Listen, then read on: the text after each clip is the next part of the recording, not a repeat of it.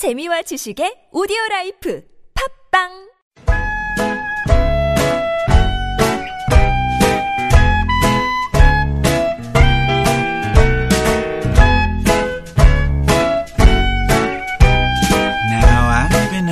메마른 마음에 산뜻한 문화의 바람이 붑니다. 이다혜의 책 그리고 영화. But I'll give you Panavision pictures give me Technicolor dreams. I never thought in terms 자, of 복잡한 일상에서 벗어나서 책과 영화 이야기 한번 나눠볼까요? 책 그리고 영화 시네21의 이다혜 기자와 함께합니다. 안녕하세요. 네, 안녕하세요. 잘 지내셨어요? 예, 잘 지내고 있습니다. 네, 이제 뭐 약간 바람이 좀 따뜻해지긴 했는데 그래도 감기 걸리기 쉽습니다. 이럴 때. 그래서 옷을 어떻게 입어야 될지 어, 잘 애매하죠. 모르겠어요. 네. 어, 사실 낮에는 약간 더운 기분도 있는데 바람이 한 번 불면 춥고요. 추워요. 맞아요. 저녁 시간 되면은 또 네, 쌀쌀해지니까 맞습니다. 옷을 얇게 입으면 춥다고 춥고, 생각하고, 네. 예, 또 따뜻하게 입으면 덥고. 더워서 고생하고. 맞습니다. 예, 감기 조심하시고 요새 뭐 워낙 이렇게 현안들이 많고 그래서 네. 사실 영화에 대한 관심이 현실에서 일어나는 일들이 더 영화 같은 게 많아가지고요. 실제로 지금 박스오피스를 보시면 네. 흥행이 별로 안, 흥행이 안, 좋아요. 어, 예, 그래요? 흥행이 안 좋은 상황이고 여러 가지 이유가 있을 것 같아요. 근데 네. 그 중엔 분명히 일테면 지금 뭐 뉴스로 많이 관심이 쏠려 있기 때문이 아닌가라는 예. 생각이 드는데 오늘 제가 준비한 영화도 뉴스에 관련된 네. 이야기입니다. 어, 더 포스트라고 하는 스티븐 스필버그 감독의 영화고요. 더 포스트에서 이 포스트는 워싱턴 포스트, 그러니까 음. 미국의 언론사에 네. 대한 이야기거든요. 예. 그래서 이 영화가 이제 하고 있는 이야기는 1971년도에 네. 뉴욕 타임즈가 한 특종과 관련이 되어 있습니다. 네. 이 특종은 이른바 펜타곤 페이퍼 특종이라고 하는데 네. 예. 펜타곤이 미국 국방부지 않습니까?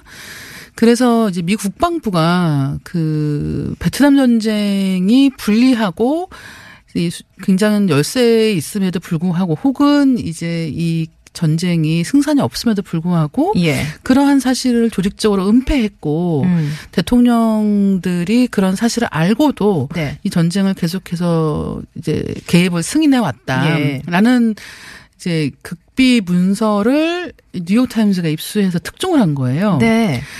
근데 이제 저희가 하- 얘기하는 영화 제목은 더 포스트 아니겠습니까? 네. 타임즈가 아니라 그렇죠. 그러니까 일 특, 특종을 뉴욕 타임즈가 했는데 네. 이건 보통은 그러면 첫 번째 특종 한 데만 주목이 되거든요. 네. 근데 이제 이 영화의 재미있는 점은 뭐냐면 그 이후에 워싱턴 포스트지가 그 기사의 후속 기사를 계속해서 씁니다. 어. 그러니까 이것도 굉장히 중요한 이야기인 게 특종이라고 하면 첫 네. 번째 한 언론이 주목을 받기 때문에 그 이후에는 사실은 뭐 누가 어떻게 하고 있는지에 대해서 그렇죠. 많이들 기억하지 않아요. 네, 그 사안을 쭉 따라가지 않으면 그냥 네. 처음에 그 이미지나 사건만 기억나지 그 뒤에는 그냥 흐지부지 기억이 안 그렇죠. 남는 경우가 네. 많죠. 근데 그러다 보니까 지금 한국도 사실 비슷한 상황인 것 맞습니다. 같은데 네. 첫 번째 특종을 누가 큰 걸 하면 그 뒤에는 후속 보도를 충실하게 해서 그 이후의 보도들을 정확하게 할 생각을 하는 게 아니라 예. 일테면 받아쓰기에 음. 집중하고 그렇죠. 굉장히 자극적으로 네네. 말을 계속 바꾼다든가 하는 문제가 생길 수 있는데 이 더 포스트에 나오는 이 워싱턴 포스트 같은 경우는 정말 이례적으로 음. 이 편집 국장과 이제 그 발행인이 네. 합심을 해서 이 사건은 끝까지 파헤치자라고 해서 실제로 뉴욕 타임즈가 첫 번째 특종을 한 사건에 대한 이후의 기사를 계속 쏟아냈고요. 결국은 이런 노력이 이후에 이제 74년 정도에 이제 워터게이트 사건 특종을 워싱턴 포스트가 음. 하는데 거기까지 이어진다는 거예요. 아. 단순히 이 워터게이트 특종이 운 좋게 얻어 걸린 게 아니라 아. 이미 이때부터의 몇 년에 걸친 예. 이 편집부 내부의 노력, 음. 그다음에 그 편집부가 정직한 기사를 정확하게 네. 쓰는 것을 뒷받침을 해준 음. 그러니까 그야말로 정부와 척을 지면서까지도 네.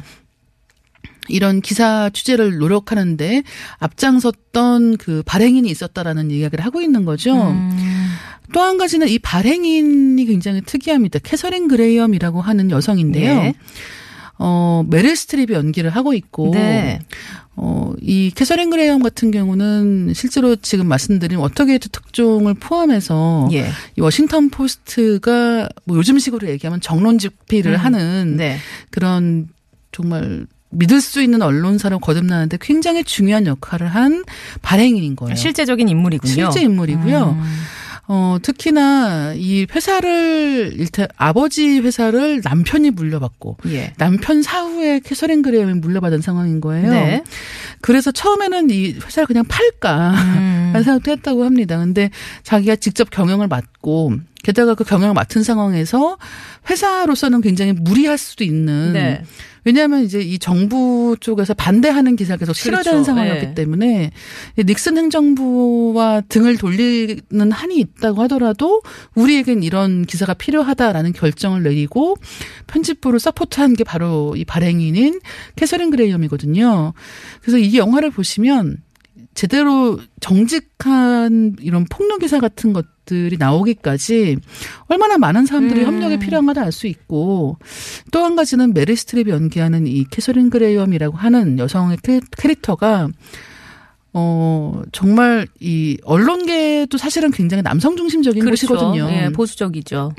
게다가 이제 이 회사를 아버지 회사를 남편이 물려받고 남편 회사를 물려받은 네. 거잖아요. 그러니까 캐서린 그레이엄이 이런 큰 결정을 할 때 주변에서도 그렇게 시선이 곱진 않습니다. 어. 근데 그럼에도 불구하고 꿋꿋하게 이 소신을 지켰다는 점에서 어떻게 보면 요즘의 젊은 언론인들, 네. 특히나 또 여성 언론인들에게는 굉장히 좀 뿌듯한 음. 내용의 영화일 수 있는 거죠. 그 얼마 전에 자, 재작년인가요? 스포트라이트라는 영화도 네, 맞습니다. 나고 네네네. 예, 뭔가 좀 진짜 어, 언론이 언론다운 역할을 했을 때 느끼는 그런 국민으로서의 쾌감이나 이런 것도 그럼요. 있잖아요. 네. 그런 거를 우리가 이 영화를 통해서도 느낄 수 네. 있겠네요. 음. 그런 재미가 있고 또 이 스필버그 감독의 뭐 정말 이렇게 빡빡한 네네. 예, 약간 촘촘한? 숨 막히는 네, 것 맞아요. 같은 네. 그런 연출도 볼만하지만 정말 그 메릴 스트립의 연기는 사실 뭐 말할 것도 없지 않습니까? 그 악마는 프라다를 입는다에서도 편집장 네. 역할 했을 때도 얼마나 그렇죠. 우리가 예. 그 캐릭터를 아마 또 이제 이번에는 신문사 편집국장 어, 그 발행인 역할을. 역할이고요. 네. 국 편집국장 아, 역할을 그- 하는 네. 것은 톰 행크스입니다. 아 그래요? 그래서 또 신기한 거는 톰 행크스하고 메릴 스트립하고 스티븐 스필버그가 같이 영화 찍는 게 처음이래요. 아 그래요? 예, 그래서 오. 그런 또 케미. 호흡도 음. 예, 만나실 수 있을 것 같습니다. 알겠습니다. 자, 영화 어, 더 포스트 얘기 나눠봤습니다. 김태우님께서 언론은 각설탕이다. 왜냐하면 모나지만 달달하고 결정적으로 말이 좋아한다. 라고 주셨어요.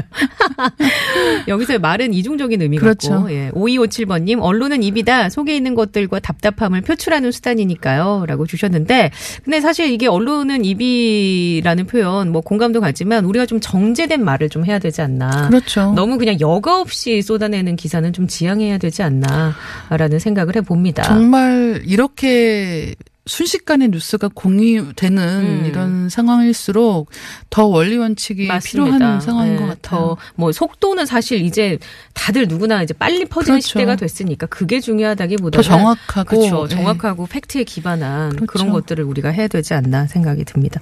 갑자기 뭐 주제가 이렇게 흘러가네요. 빌리 조엘의 노래 들을까요? 어니스티.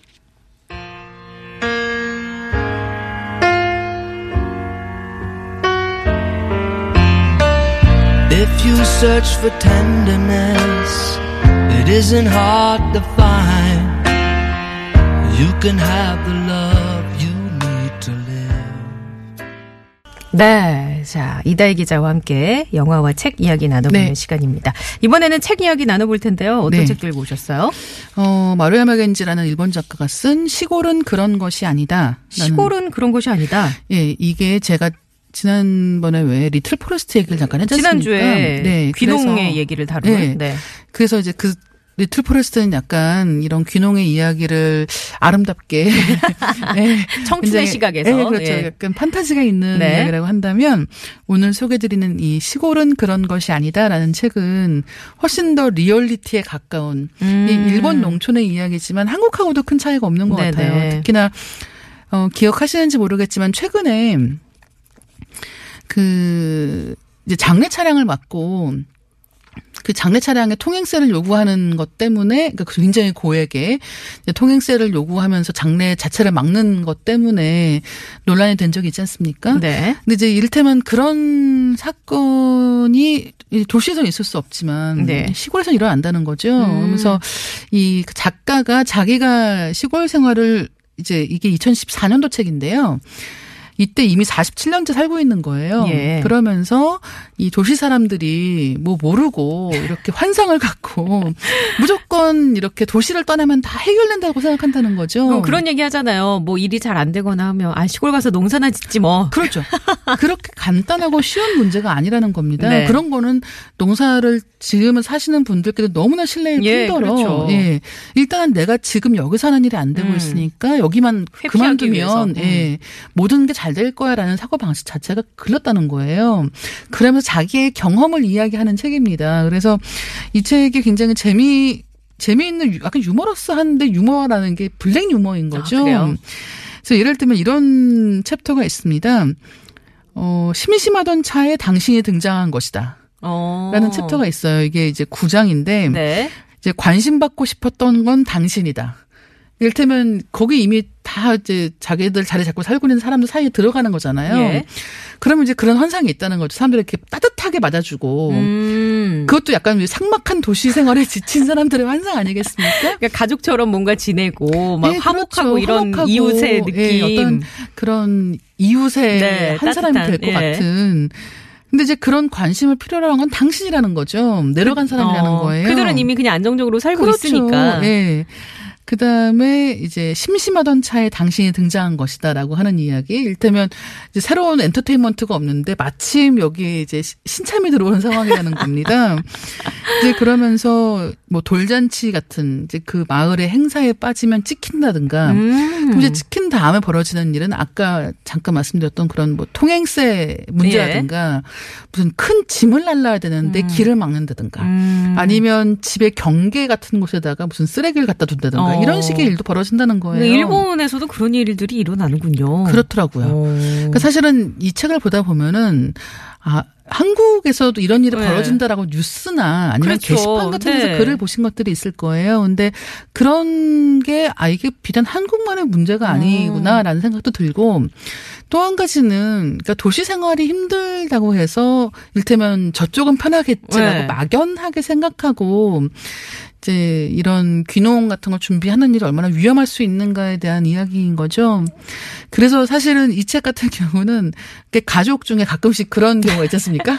난 은퇴하면. 우리, 네, 그렇죠. 그냥 가자. 음. 자연에 가깝게 음. 살아보자라고 네. 하는 게 지금 여기서 잘 사는 사람들이 거기서도 잘 살 수 있다. 음. 이게 그냥 무조건 회피하고 싶은 심리 때문에 간다고 해서 문제가 해결되는 건 아무것도 음. 없다라는 어떤 현실을 직시하게 만들어주는 책입니다. 음, 그렇군요. 얼마 전에 제가 한 기사에서 혼자 잘 놀 줄 아는 사람이 귀농을 해야 한다라는 기사를 본 적이 그렇죠. 있거든요. 네. 그러니까 뭔가 진짜 아 나는 혼자 노는데 자신이 없고 내가 혼자 즐길 수 있는 취미가 없는 사람은 시골이나 뭐 이제 어쨌든 변두리에 가서도 네. 그런 거를 맞아요. 성취하기가 쉽지 않다. 그, 딱 그런 이야기가 이 책에도 있는데 네. 가는 건 좋다는 거예요. 귀농을 하는 건 좋다. 근데 분명한 목표가 필요하다는 겁니다. 음. 예를 들면 내가 무슨 도회에 네. 소질이 있는 것 같은데 음. 전문적으로 도회 공방 같은 걸 한번 해보고 싶다. 근데 지금 이 도시에서는 좀 힘드니까 한번 음. 가서 해봐야지라든가 네. 아니면 자기가 어떤 뭐 농사 같은 것에 관심이 생겼기 때문에 거기에 도전해보고 싶다든가. 음. 특정하게 내가 이걸 하기 위해서 거기 가는 게 필요하다라고 판단하는 건 모르겠지만 막연하게 저기는 괜찮겠지. 그러니까 음. 마치 도시는 지옥이고 음. 네, 시골은 굉장히 낙원인 것처럼 네. 막연하게 생각하면 힘들다는 건 사실을 이 작가가 정말 촌철살인의 말들로 정말 목차만 봐도 약간 마음에 상처가 생기는 아, 같은 느낌으로 들려주고 있기 때문에 어.